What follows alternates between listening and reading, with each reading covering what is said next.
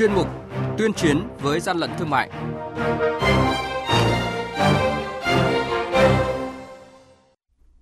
Thưa quý vị và các bạn, quản lý thị trường Quảng Ninh phát hiện kho chứa hàng ngàn sản phẩm mỹ phẩm nhập lậu. Lạng Sơn thì thu giữ gần 1.000 sản phẩm hàng quá nhập lậu. Hà Giang tiêu hủy gần 3 tấn thực phẩm và hàng ngàn sản phẩm mỹ phẩm tinh dầu thuốc lá điện tử khác. Quản lý thị trường đẩy mạnh kiểm soát chất lượng hàng hóa khuyến mãi. Đây là những thông tin sẽ có trong chuyên mục tuyên chiến với gian lận thương mại hôm nay. Nhật ký quản lý thị trường, những điểm nóng.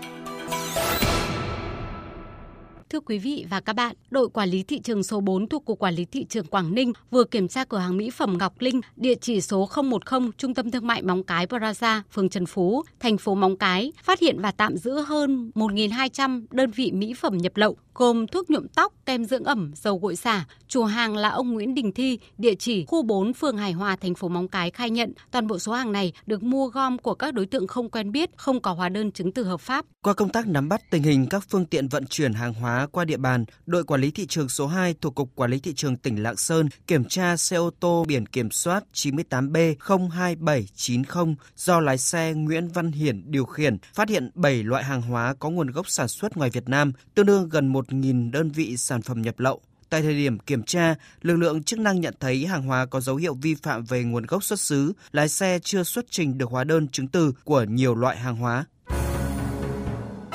Hàng nhái, hàng giả, hậu quả khôn lường.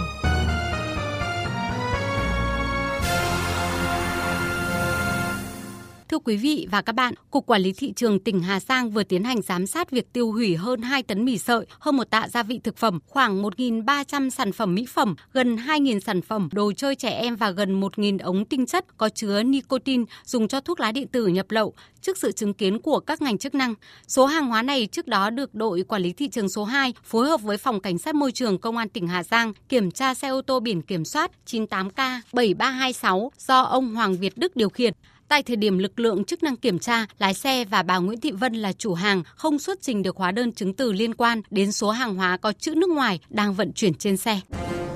Quý vị và các bạn đang nghe chuyên mục Tuyên chiến với gian lận thương mại. Hãy nhớ số điện thoại đường dây nóng của chuyên mục là 038 85 77 800 và 1900 88 86 55. Xin nhắc lại số điện thoại đường dây nóng của chuyên mục là 038 85 77 800 và 1900 88 86 55. Cơ quan chức năng sẽ tiếp nhận ý kiến phản ánh, kiến nghị, tin báo của tổ chức cá nhân liên quan đến gian lận thương mại, hàng giả, hàng nhái, tuyên chiến với gian lận thương mại, phát sóng thứ ba, thứ năm và thứ sáu hàng tuần.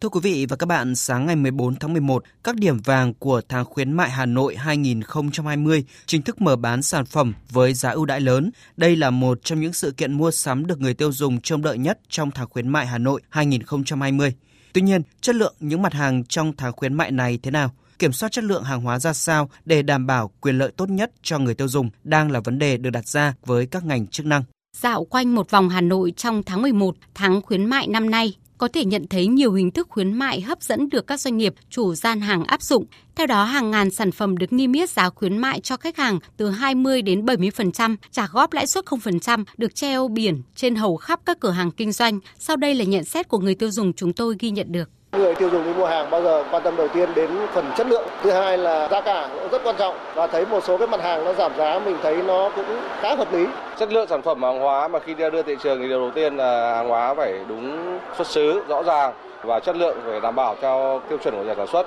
và đặc biệt hơn nữa là vấn đề về sửa chữa dịch vụ sau bán hàng. Với thông điệp đẩy mạnh tiêu dùng không tiền mặt, tháng khuyến mại Hà Nội năm nay được triển khai trong tháng 11 với sự tham gia của 3.000 doanh nghiệp. Theo đánh giá bước đầu của các cơ quan chức năng Hà Nội, các sản phẩm khuyến mại đều được kiểm soát chất lượng nghiêm túc từ phía các nhà sản xuất. Bà Trần Thị Phương Lan, Phó Giám đốc Sở Công Thương Hà Nội cho biết, tháng khuyến mại Hà Nội năm nay kỳ vọng sẽ góp phần làm tăng tổng mức bán lẻ của thủ đô đạt hơn 10%, cũng như tạo ra chuỗi giá trị các lợi ích cho người tiêu dùng dịp cuối năm, đáp ứng được sự đa dạng về nhu cầu của thị trường. Đối với hàng hóa của các doanh nghiệp đưa ra khuyến mại thì tất cả những cái hàng hóa đều phải đăng ký với cơ quan quản lý. Sau đó thì chúng tôi cũng thông tin đến các cái lực lượng chức năng ở trên địa bàn thành phố để tăng cường phối hợp kiểm tra trong cả tháng khuyến mại. Tỷ lệ khuyến mại thì cũng được niêm yết rất là công khai, giá cũ, giá mới cái tỷ lệ khuyến mại là bao nhiêu để người tiêu dùng có thể nhận biết và so sánh ngay khi mà quan tâm mua đến một cái sản phẩm nào đó. Ông Nguyễn Kỳ Minh, Phó Tránh Văn phòng Tổng cục Quản lý thị trường nhấn mạnh,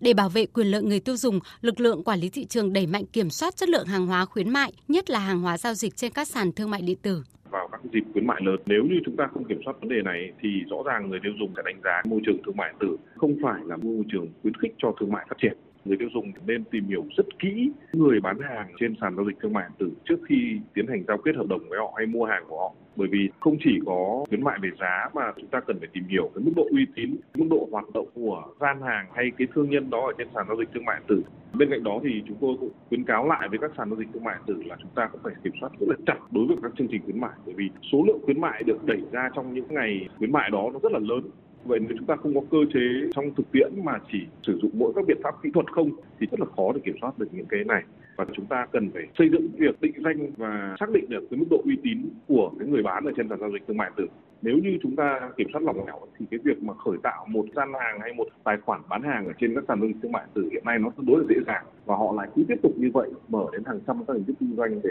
lợi dụng và lừa đảo người tiêu dùng.